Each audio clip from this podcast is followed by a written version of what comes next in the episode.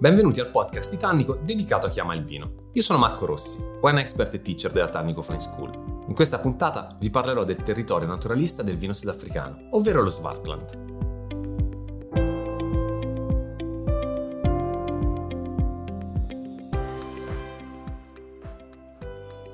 In Sudafrica quando parliamo di scisto lo chiamiamo lo scisto di Malmesbury. Malmesbury è la città più importante del territorio dello Swartland, quindi siamo a nord di Città del Capo e per intenderci rimaniamo un po' verso l'interno, quindi non siamo propriamente sulla costa e saliamo verso il, i territori appunto di confine che poi vanno a determinare la fine proprio con, con Darling di quello che è il territorio di, di Coastal stesso. Il nome Swartland fa riferimento alle terre nere, caratterizzate da questi cespugli indigeni eh, tipici proprio del, del, luogo che sono di colore scuro, uniti a questa terra che comunque è scistosa con delle penetrazioni in alcuni tratti molto importanti di granito che tendono quindi nell'insieme a dare una colorazione più scura. Questo è un territorio quasi eroico per l'agricoltura, però per tantissimo tempo è stato dedicato completamente al comparto cerealicolo. Va detto che all'interno proprio del, dei campi di qualsiasi tipo di frutta, ortaggio, cereale si tratti, abbiamo dei affioramenti importanti di roccia. Infatti la componente rocciosa è una delle caratteristiche proprie del, dello Swartland. Dovete immaginarvi una sorta di pianura con poi delle montagne che comunque salgono abbastanza in quota, però gran parte dello Swartland si eh, sviluppa proprio nella parte pianeggiante, che è più dedicata ovviamente all'aspetto cerealicolo, mentre sulle colline e le montagne troviamo avevano una collocazione tranquilla anche i vigneti. Il clima qui è caldo e secco, bisogna irrigare necessariamente, questa è una delle zone della coastal con il più basso tasso di pioggia in assoluto. L'umidità non è mai, non è mai un problema in questo, in questo territorio, quindi non si teme mai la formazione di nessun tipo di muffa. Il problema vero e proprio può essere quello dell'inerbimento, dell'inerbimento anche non voluto, tant'è che eh, si tende a ritrovare in vigna proprio eh, tantissima vegetazione che cresce in maniera spontanea, quindi bisogna necessariamente andare a lottare contro la vegetazione che cresce all'interno del, del vigneto per cercare quindi di eh, trovare approvvigionamento idrico per le piante. Bisogna quasi sempre appunto andare a portare acqua direttamente nel vigneto, altrimenti diventa una sfida incredibile. Questo ha portato poi a dei processi di industrializzazione del, del vino abbastanza importanti. Come succede? Là dove i processi di industrializzazione hanno snaturato un po' il concetto di agricolo del, del vino stesso, nascono i movimenti del, del, vino naturale. Su tutte le aziende qui c'è un produttore, Craig Hawkins, che dal 2008 ha iniziato a smuovere le coscienze dei tanti artigiani del vino. Infatti molte aziende nello Swartland oggi sono piccole aziende artigianali. Craig Hawkins ha avuto il merito appunto nel 2008 di portare con sé una cultura che aveva maturato in anni di viaggio. Anni di viaggio in giro soprattutto per, per l'Europa, quindi con un focus su Francia e Italia non indifferente, soprattutto nel sud Italia. Un rapporto molto stretto con la Sicilia, tant'è che l'azienda si chiama Testalonga El Bandito perché il nome è dedicato sì a uno dei famosi e iconici personaggi eh, siciliani, ma anche perché è dedicata appunto ad una persona italiana che ha in qualche modo determinato quelli che poi sono gli stili produttivi di Craig Hawkins che con la moglie appunto ha fondato Testalonga. Poco più di 10 ettari, si lavora soltanto con eh, uve di proprietà, questa è una proprio delle caratteristiche. In vigna si tende a diserbare in modo meccanico, quindi senza l'utilizzo di nessun tipo di chimica. Si cerca di non intervenire assolutamente, andando poi a sviluppare a seconda di micro territori, perché l'azienda non si sviluppa su un corpo unico, ma sono tanti piccoli vigneti, stili di vino anche differenti, ma nascono dal terroir e dal vitigno, perché lo stile di vinificazione in realtà è sempre lo stesso.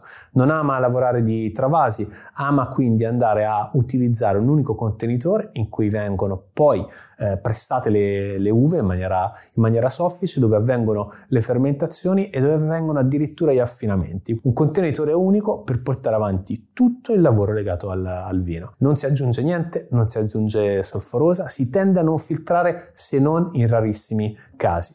Oggi sono tante le, le cuvée, ma anche i, monoviti, i monovigneti da cui Craig con la moglie vanno poi a produrre vino. Eh, consideriamo che il territorio dello Swartland è stato chiamato a volte erroneamente un piccolo rodano, perché qui lo Shiraz o la Syrah eh, sono mm, estremamente diffusi come, come vitigno e le, i risultati però sono molto differenti dal rodano se intendiamo soprattutto il rodano del nord. Potrebbero ricordare invece un po' più il rodano del sud e soprattutto il mondo di Châteauneuf-de-Pape, tant'è che nei blend, perché spesso volentieri lo Shiraz viene utilizzato anche per i blend, vediamo la comparsa della Grenache ma anche del Mourvèdre.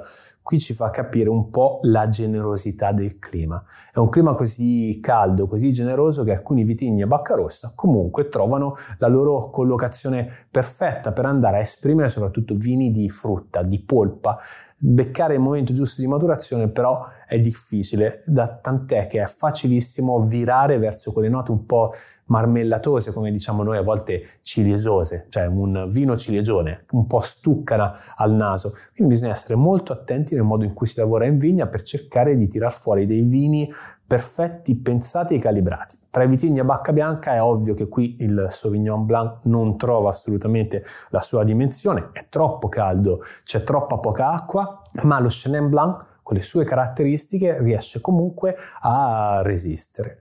Il lavoro portato avanti quindi da, da Craig Hawkins è un uh, lavoro su più tipi di vitigno, tra, tra cui anche l'Arsvelu, quindi vitigno ungherese che lui ha avuto modo di conoscere quando vivendo in Europa ha lavorato al progetto di Niemport sull'Austria. Quindi lavorando in Austria al confine con l'Ungheria è entrato in contatto con l'Arsvelu che gli è piaciuto tantissimo, oggi ha circa mezzo ettaro che quasi ignorava di, di avere, su cui ha sviluppato un bellissimo lavoro.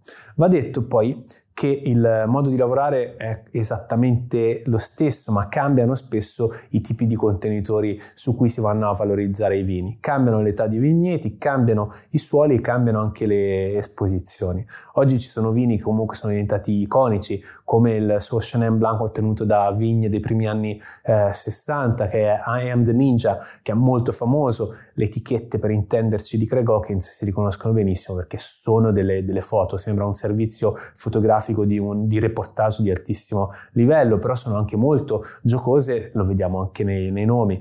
Il Syrah invece è il vitigno a bacca rossa che tende a voler valorizzare di più, infatti c'è The Dark Side of Syrah dove tira fuori un Syrah che risulta comunque sullo stile naturale, quindi con una bella acidità, con una bella freschezza, ma è molto concentrato, molto scuro e molto profondo, ha delle note a volte che virano quasi verso una sorta di polvere di, di cacao, non voglio dire cioccolato perché trarrebbe in inganno rispetto a quelle che sono proprio le caratteristiche del, del vino stesso. Ma sono tantissimi in realtà i vini appunto che va a sviluppare. Il fatto di essere l'antisegnano dei vini naturali in, in, Sudafrica, altri player sono per esempio Blacksmith dove la Reale di Stellenbosch fanno dei vini eh, divertentissimi come Elia da Pinotage. Questo ci introduce però all'argomento di cui vorrei parlare, ovvero il Pinotage perché nella reale dello Swartland trova collocazione anche il Pinotage. Pinotage è un uh, vitigno che vale la pena approfondire. Sappiamo che è questo incrocio tra il Pinot Noir e l'Hermitage, ovvero il Cinsault, perché qua si chiama Hermitage di fatto. In Sudafrica si tendono un po' a cambiare i nomi del, dei vitigni quando ce li sentiamo, quando se li sentono, soprattutto ormai quasi autoctoni ed era stato un incrocio per cercare di mh, mm, compensare a quelle che era la delicatezza del Pinot Noir, portando la forza del, del Cinsault. Quindi il Pinotage comunque è un vitigno decisamente eh, resistente. Il Pinotage è appunto un vitigno inventato nel 1925 dal professor Perold all'Università di Stellenbosch però è una storia assurda perché effettivamente aveva raggiunto dei livelli interessanti per quanto riguardava la, la resistenza proprio alle malattie, però non era stato considerato all'altezza qualitativa. Tant'è che il professor Perold conservava nel suo appartamento presso il campus universitario gli ultimi quattro cloni del, del, del Pinotage, proprio in giardino. Nel momento in cui il professor Perrod accettò un'altra, un'altra funzione un'altra università, abbandonò anche i cloni di Pinotage non ritenendoli comunque interessanti. Nel momento in cui arrivò la, la ditta di polizia che stava per buttare via tutto, un altro professore universitario, notate le, i cloni, le piantine, decise di recuperarle al volo prima che venissero buttate via. Questo ha portato poi a una fase di sperimentazione per cui colpiva abbastanza la capacità del pinotage di resistere. Quindi da un punto di vista scientifico era stato un successo incredibile però l'industria ancora non era molto convinta. Servirà poi un terzo passaggio, ovvero una vigna piena di malattie con un produttore che non riusciva a trovare la sua, la sua strada, non riusciva a trovare soluzione. Vengono dei cloni, quindi di pinotage, innestati all'interno di questa vigna e si nota come effettivamente siano resistenti a quasi ogni tipo di malattia. Il vino prodotto inizia a convincere i locali, inizia a convincere le persone del, del luogo, quindi eh, inizia un po' a convincere anche la critica locale. Le caratteristiche erano molto particolari perché il Pinotage risultava molto più carico di colore sia del Pinot Noir che del Cinsault, quindi una cosa abbastanza strana, abbastanza particolare.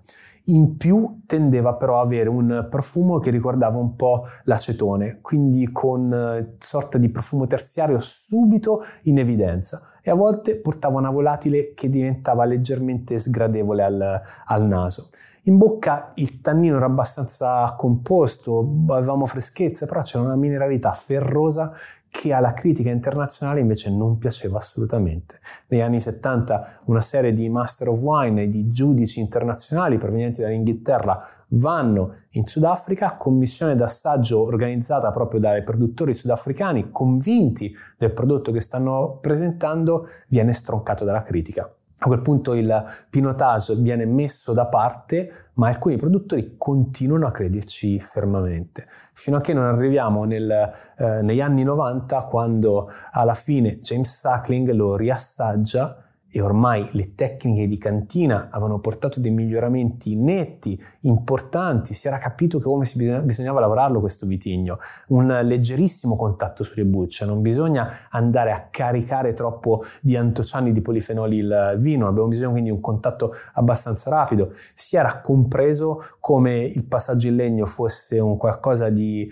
eh, estremamente gradevole, di necessario, ma non dei contatti di legno troppo prolungati proprio per non portare queste note anche un po' stucchevoli, vanigliate, non giocare troppo con, con il frutto. Si è iniziato a capire anche quelli che erano i suoli, i terreni che potevano valorizzarlo e il granito è rientrato subito tra questi.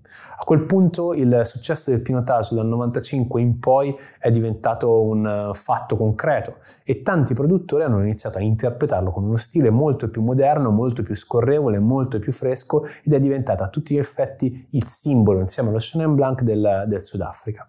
Ma tornando a Craig Hawkins, Craig Hawkins produce un pinotage nonostante non sia il suo focus eh, principale, ma nel tempo si è convinto di poterci giocare un po' e lo ha fatto creando una sorta di joint venture con eh, Mick Craven e la sua moglie, che sono produttori di vino della zona dello Stellenbosch. Anche loro produttori di vino naturale. Mick, eh, Mick Craven viene invece dal, è australiano di origine, però anche lui viene dal mondo dei vini naturali quindi si sono incontrati, tutte e due avevano una parte, una parcella di pinotage su cui poter giocare, hanno accettato la sfida vicendevole e si sono concentrati però su quei suoli appunto ricchi di granito. Piuttosto che andare a lavorare sul, sullo scisto, andare a lavorare su quella componente di arenaria, hanno cercato di valorizzare proprio il granito stesso e il pinotage. Due approcci leggermente diversi, ma uniti appunto dalla filosofia non interventista del, del vino naturale. Sul lato appunto di Craig Hawkins, quello che accade è che si lavora su botte esausta, andando a sviluppare dalla prima pressatura fino appunto alle fermentazioni e all'affinamento all'interno di questo contenitore. Il vino affina per circa un anno e prima dell'imbottigliamento viene unito a quelle che sono quello che è la parte produttiva eh, di Mick Craven, quindi che viene poi portata dalla cantina di, di Mick Craven.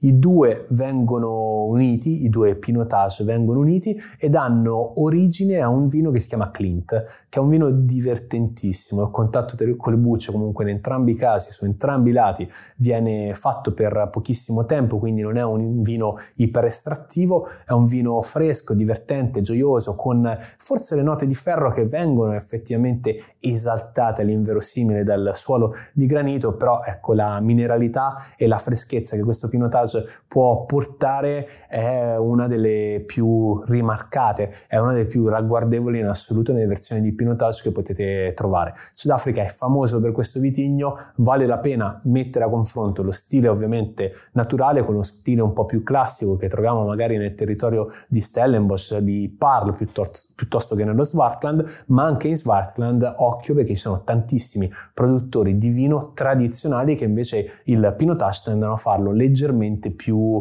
ciccione, leggermente più corpulento, più concentrato, diciamo così.